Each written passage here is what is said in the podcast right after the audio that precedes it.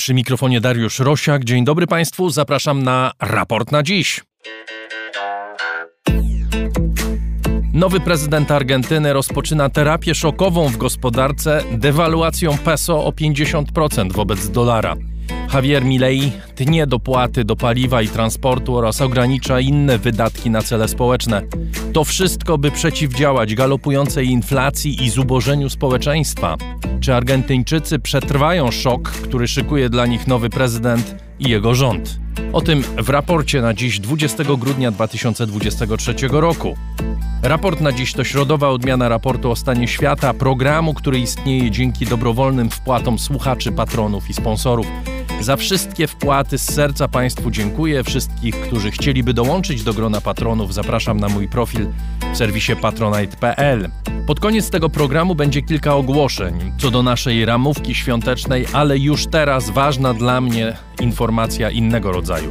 Raport o stanie świata przyłącza się do akcji Uwolnić Poczobuta, której organizatorem jest patronite.pl. Akcja ma na celu zwiększenie świadomości, przypomnienie o tragedii Andrzeja Poczobuta i innych więźniów politycznych reżimu Łukaszenki. Andrzej to dziennikarz i działacz Związku Polaków na Białorusi i już ponad tysiąc dni przebywa w białoruskim więzieniu w Nowopołocku, jednej z najbardziej niebezpiecznych kolonii karnych na Białorusi. Zachęcamy Państwa do wysyłania wirtualnych kartek świątecznych do Andrzeja Poczobuta i jego rodziny. Kartkę można wysłać za pośrednictwem strony patronite.pl p poczobut. Zresztą jak wejdziecie Państwo na główną stronę serwisu patronite.pl, natychmiast jest przekierowanie z tej strony. Zachęcam serdecznie do udziału w tej akcji. Pamiętajmy w święta o Andrzeju, o innych więźniach Łukaszenki, bo to są ludzie walczący nie tylko o demokrację, ale o podstawową godność człowieka, której białoruski dyktator im odmawia.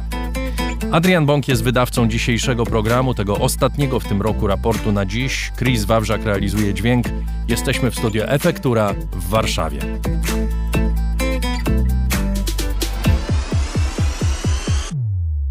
Moim gościem jest dziś profesor Joanna Gocłowska-Bolek, latynoamerykanistka z Uniwersytetu Warszawskiego. Witam panią. Dzień dobry. No i plata, mówi Javier Milei, nie ma pieniędzy. I cokolwiek chyba myślimy o tym polityku, to akurat w tym wypadku ma rację i miliony Argentyńczyków mu wierzą. No, rzeczywiście gospodarka Argentyny jest w kondycji e, fatalnej. E, co zresztą Argentyńczycy wiedzieli już wcześniej. E, to chodzi nie tylko o galopującą inflację, która z tych 140% e, w listopadzie, kiedy odbywały się wybory, już poszybowała nawet wyżej. To nie tylko chodzi o to, że 4 na 10 Argentyńczyków pozostaje w tej grupie ubogiej, gdzie nie starcza im z dnia na dzień na utrzymanie się na, na jakimś takim standardowym po prostu poziomie życia. Y, tu nie chodzi tylko o, o, takie codzienne problemy, z którymi borykają się Argentyńczycy, ale też jest y, pytanie o to, no właśnie, co dalej z tą gospodarką Argentyny. I takie pytanie postawili sobie przede wszystkim chyba młodzi Argentyńczycy, którzy y, masowo przecież głosowali na no, celebrytę, skandalistę, na outsidera politycznego, na, na kogoś, kto przebojem wszedł do polityki zaledwie dwa lata temu, ogłosił kompletną zmianę, ogłosił właśnie wywracanie stolika i teraz wprowadza drastyczne zmiany y, w gospodarce tej właśnie okaleczonej gospodarce, która przeżyła tą, tą spiralę inflacyjną, y, która przeżyła te roz, rozbuchane wydatki państwa od czasów y, Juana Perona. No i on twierdzi, Javier Milei twierdzi, że zna receptę że zna receptę na, na to, jak uleczyć gospodarkę. E, Argentyńczycy no, w dużej części mu uwierzyli. Recepta jego to jest zaciskanie pasa w stopniu skrajnym, prawda? To znaczy, na razie mowa jest o cięciu o połowę liczby ministerstw, co ma ograniczyć zatrudnienie w sektorze publicznym o jedną trzecią. To jest y, to, o czym mówiłem wcześniej, czyli dewaluacja peso, odejście od programów społecznych. To jest kierunek jego planu, prawda? To będzie szok, to znaczy to będzie bardzo bolało Argentyńczyków, po to, jak twierdzi, żeby za jakieś dwa lata, mówi ustabilizowanie gospodarki zajmie dwa lata, jak ktoś twierdzi inaczej, to kłamie. Mnie to zajmie około dwóch lat, ale na końcu będzie jakiś fundament, od którego ta gospodarka będzie mogła się odbić. Jak rozumiem, na tym polega jego plan, przynajmniej w tej warstwie retorycznej. No rzeczywiście on od razu powiedział, że to będzie terapia szokowa, że nie będzie żadnych półśrodków, że nie będzie udawania, że on po prostu chce e, wszystko zmienić. Jest zwolennikiem wolnej, wolnego rynku we wszystkim, co się, co się da uwolnorynkowić i, i rzeczywiście w tę stronę idą te reformy. E, już jedna z pierwszych decyzji to była taka, że, że zamknął e, dziewięć spośród 18 dotychczasowych ministerstw. Takie ministerstwa ministerstwo, jak e, Ministerstwo Edukacji na przykład, czy Ministerstwo Kultury okazują się niepotrzebne w tej, w tej nowej e, Argentynie e, Javiera Milei, ale z pewnych rzeczy się po trochu wycofał. E, to znaczy, on od początku mówił przecież o tym i to obiegło świat, prawda, że będzie wprowadzał natychmiast dolaryzację gospodarki. I myślę, że to był ten argument, który wielu Argentyńczyków też przekonał do, e, no, do tego właśnie politycznego outsidera, że, że prawda, ta dolaryzacja to jest coś, co, co może rzeczywiście zmienić jakościowo gospodarkę. Natomiast dzisiaj już wiemy, że ten bank centralny jednak przez jakiś czas przynajmniej będzie będzie funkcjonował, więc nie będzie zamykany na dzień dobry, że ta dolaryzacja owszem ma być, ale później i tu taki jednak duży znak zapytania, prawda, kiedy będzie te później i jak, jak przebiegnie ewentualnie ta dolaryzacja, bo jeszcze takiego przypadku w, e, no, w historii świata w zasadzie nie było, to jest bardzo duża gospodarka, prawda? No, mamy gdzieś tam dolaryzację w Ekwadorze czy, czy w Panamie, Salwador jest taką gospodarką, ale to są wszystko mniejsze przypadki. No więc tu ekonomiści przybierają nogami, żeby zobaczyć ten eksperyment. Zobaczymy, jak to się powiedzie. No ale na razie próbuje ratować peso, jak rozumiem, no bo ta dewaluacja temu służy. I mało tego, on ma wsparcie przede wszystkim Międzynarodowego Funduszu Walutowego, prawda? Argentyna jest zadłużona na 44 miliardy dolarów w MFW i wydaje się, że na tym pierwszym etapie, na tej pierwszej prostej, może liczyć na wsparcie y, Międzynarodowego Funduszu Walutowego. Tak, już, już wiemy, że MW się bardzo ucieszył z tych pierwszych decyzji. Pochwalił e, Javiera Milei, są pierwsze rozmowy już, już za nimi. E, ale spójrzmy, co tam się jeszcze głębiej dzieje, dlatego że w gabinecie e, Javiera Milei jest sporo osób doświadczonych jednak z ekipy centroprawicowego, no byłego prezydenta Mauricio Macriego, który miał okazję już no, swój pomysł w gospodarce wprowadzać przed rządami e, e, tego, który obecnie odszedł, Alberto Fernandesa, to mu się nie powiodło. Y, wówczas. E, to znaczy ocenia się, że, że zbyt powoli te reformy wprowadzał i miał też e, ogromny opór wśród Argentyńczyków. E, też pamiętajmy, że Argentyna jest takim krajem, gdzie są bardzo silne, nie wiem czy nie najsilniejsze na świecie wręcz związki zawodowe, które bardzo chętnie wyprowadzają ludzi na ulicę. I to jest, wydaje mi się, że też taka kwestia, którą Javier Milei od razu zauważył i, i od której no, próbuje się jakoś odgrodzić bo jedną z pierwszych jego decyzji no to jest wprowadzenie też e, takiej ustawy, która pozwoli na e, zatrudnienie służb mundurowych, w tym wojska, prawda, policji wojska, w przypadku protestów społecznych.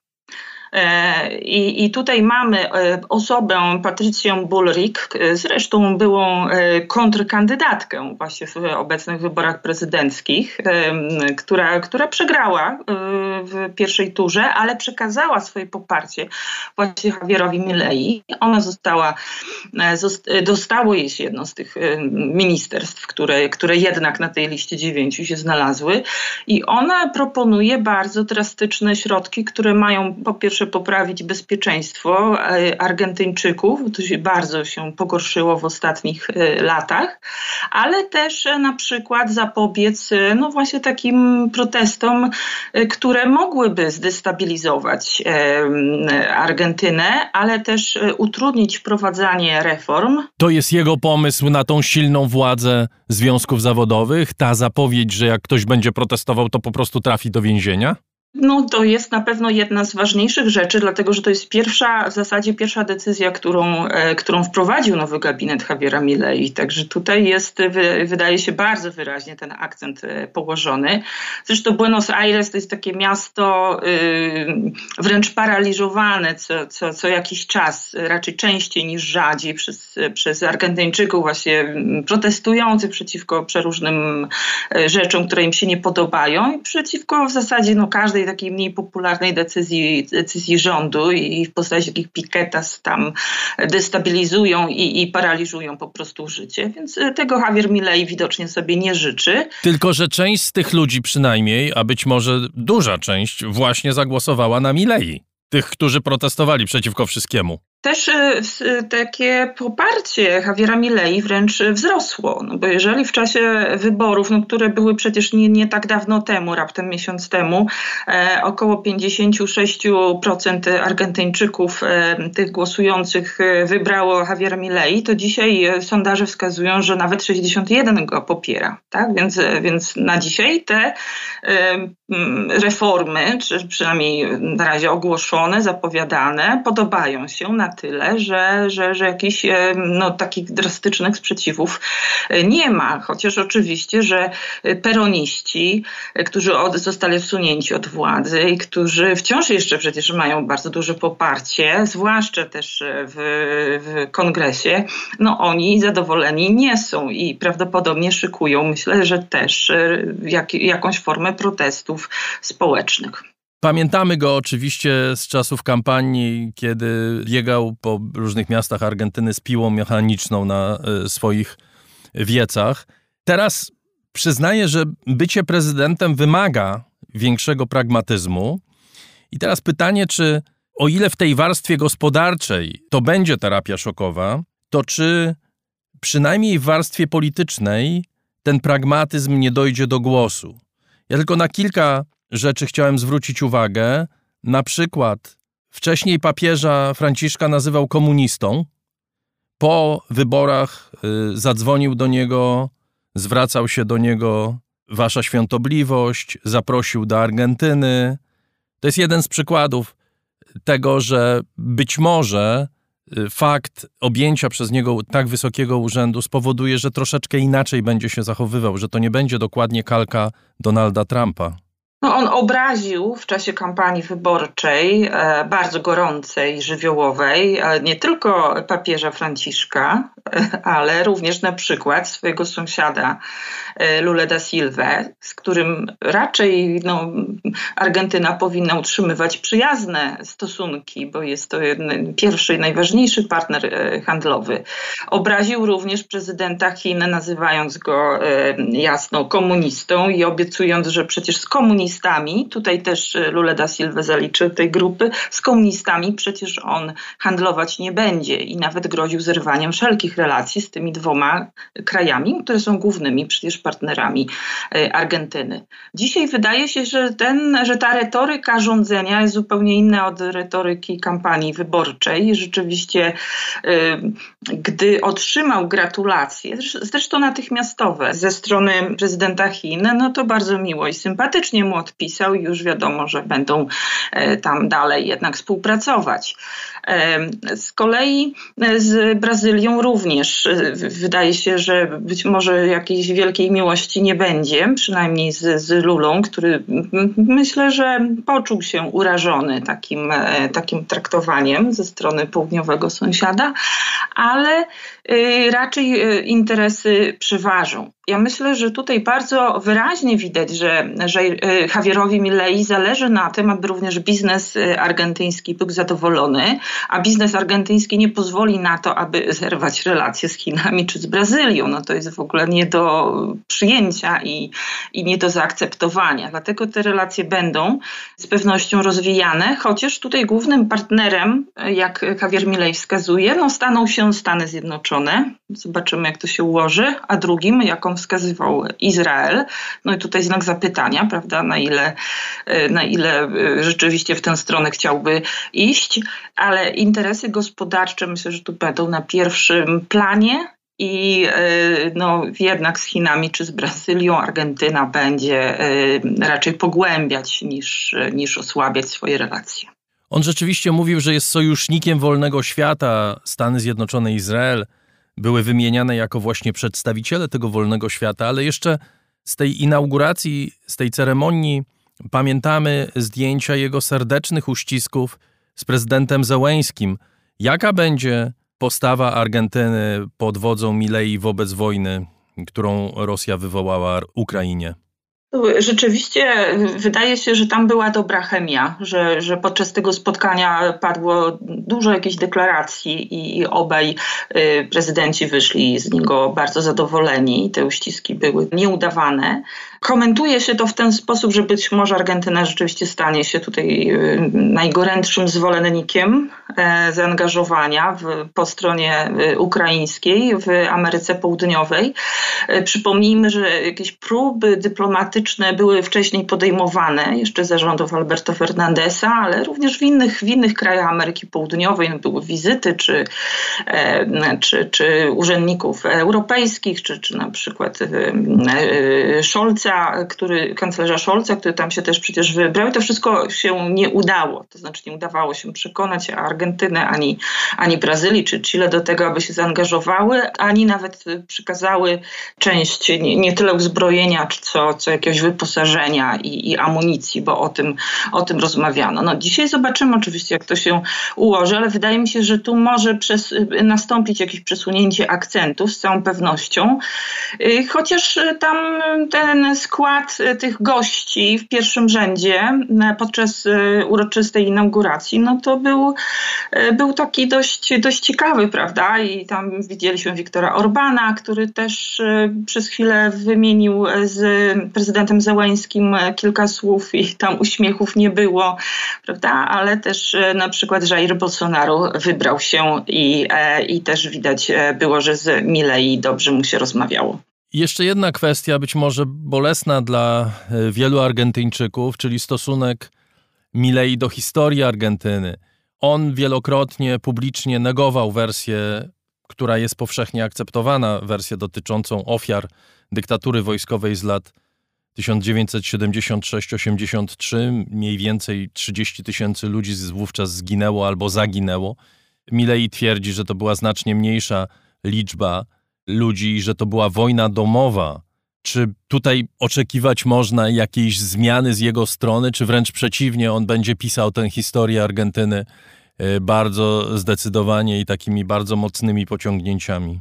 No tu wielki znak zapytania, w którą stronę będzie szedł. Wydaje się być człowiekiem dosyć upartym i trudnym do, do tego, aby no, mm, pewne argumenty przyjmować, ta, takie, które, które są tam gdzieś pod, podsyłane, chociaż no, tak jak już stwierdziliśmy w innych kwestiach, e, wydaje się, że, że, że może być pragmatykiem.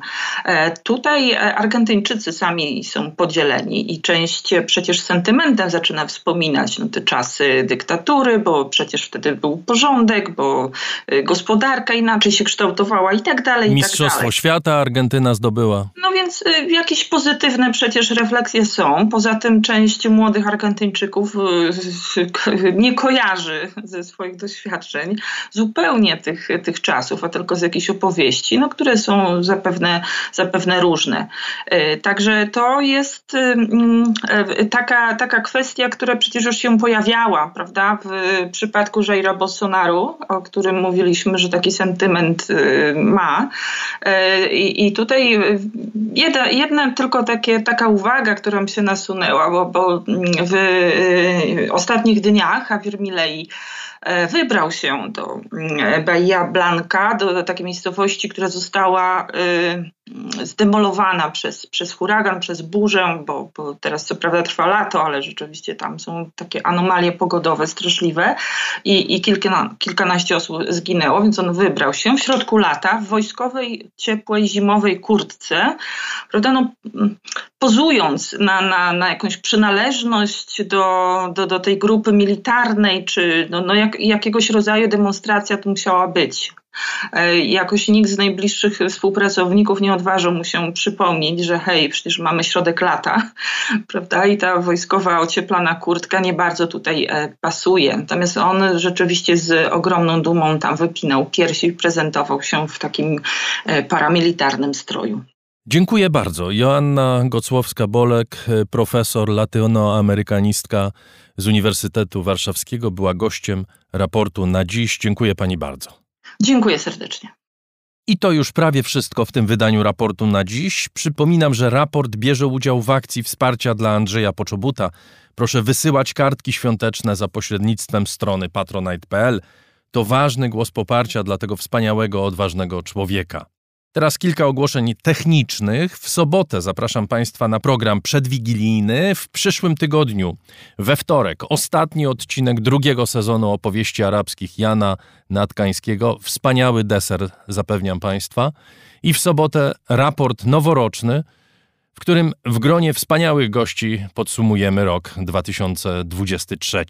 Przypominam również o naszym konkursie plebiscycie. Wybieramy wszystko, co najlepsze w raporcie o stanie świata 2023 roku. Proszę pisać na nasz adres raportrosiaka.gmail.com. Zasady naszego plebiscytu na naszych stronach mediów społecznościowych, na Facebooku, na Instagramie. Także ramówka nasza świąteczna w naszych mediach społecznościowych. Jeszcze raz dziękuję Państwu za to, że jesteście z nami. Raport kończy czwarty rok swojego istnienia w formie podcastu. Dzięki Państwu.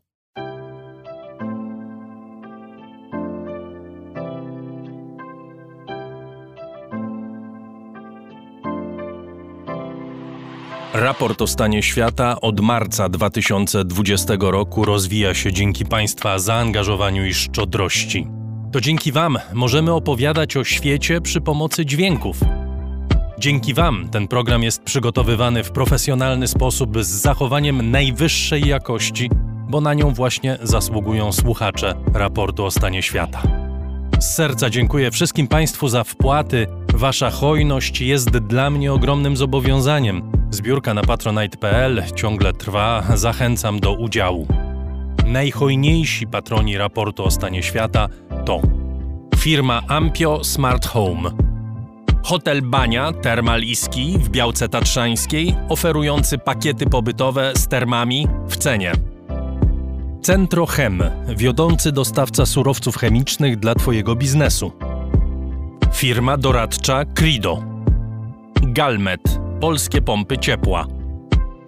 Sklep internetowy goldsaver.pl, w którym sztabkę fizycznego złota kupisz po kawałku i bez wydawania jednorazowo dużych kwot. Infinix, producent innowacyjnych smartfonów. Radosław Jotko.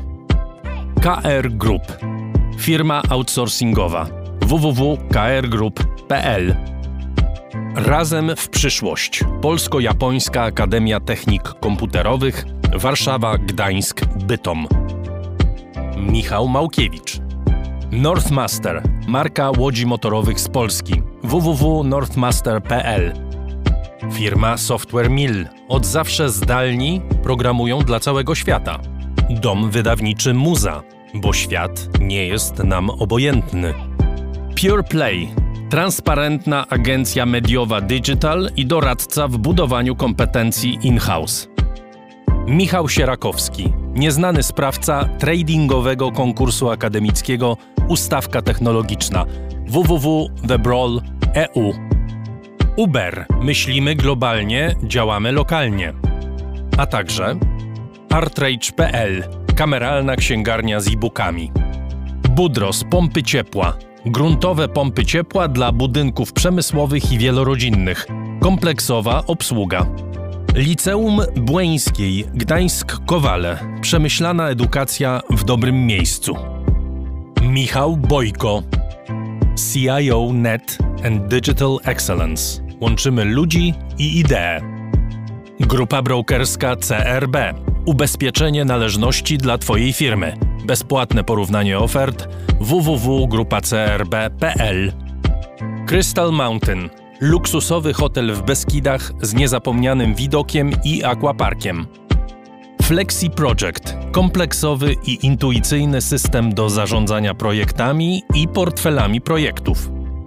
JMP. Z miłości do sportu, z najlepszych tkanin w sercu Podhala szyjemy dla Was porządną odzież. Palarnia kawy La Cafo z Augustowa. LSB Data. Dedykowane aplikacje internetowe dla biznesu. Masz pomysł? Zrealizujemy go. lsbdata.com Wydawnictwo Uniwersytetu Łódzkiego. Wydawca książek serii Krótkie Wprowadzenie. Wszystko, co trzeba wiedzieć. Aplikacja Moja Gazetka. Polska proekologiczna aplikacja zakupowa z gazetkami promocyjnymi i nie tylko. Moja Gazetka. Kupuj mądrze. Firma ODO24. Optymalny kosztowo outsourcing ochrony danych osobowych ODO24.pl. Firma Prosper z Sosnowca, hurtownia elektroenergetyczna i właściciel marki Czystuś. Marcin Rzeszutko, Mountain Running Guides, plany treningowe dla biegaczy i sportów kondycyjnych, mrguides.pl Tixto.pl, niezależny serwis biletowy. Sprzedamy bilety na Twoje wydarzenia kulturalne i sportowe. Drukarnia cyfrowa totem.com.pl. Wspieramy wydawców i self-publisherów. Drukujemy najpiękniejsze książki. Fundacja Wasowskich, opiekująca się spuścizną Jerzego Wasowskiego i wydawca książek Grzegorza Wasowskiego. Szczegóły na wasowscy.com. Michał Wierzbowski. Wayman oprogramowanie wspomagające firmy inżynieryjne w zarządzaniu projektami, stworzone przez polskich inżynierów dla sektora projektowego. www.wayman Software. Zen Market pośrednik w zakupach ze sklepów i aukcji w Japonii. Zen Market JP. Dziękuję bardzo. To dzięki Państwu mamy raport o stanie świata.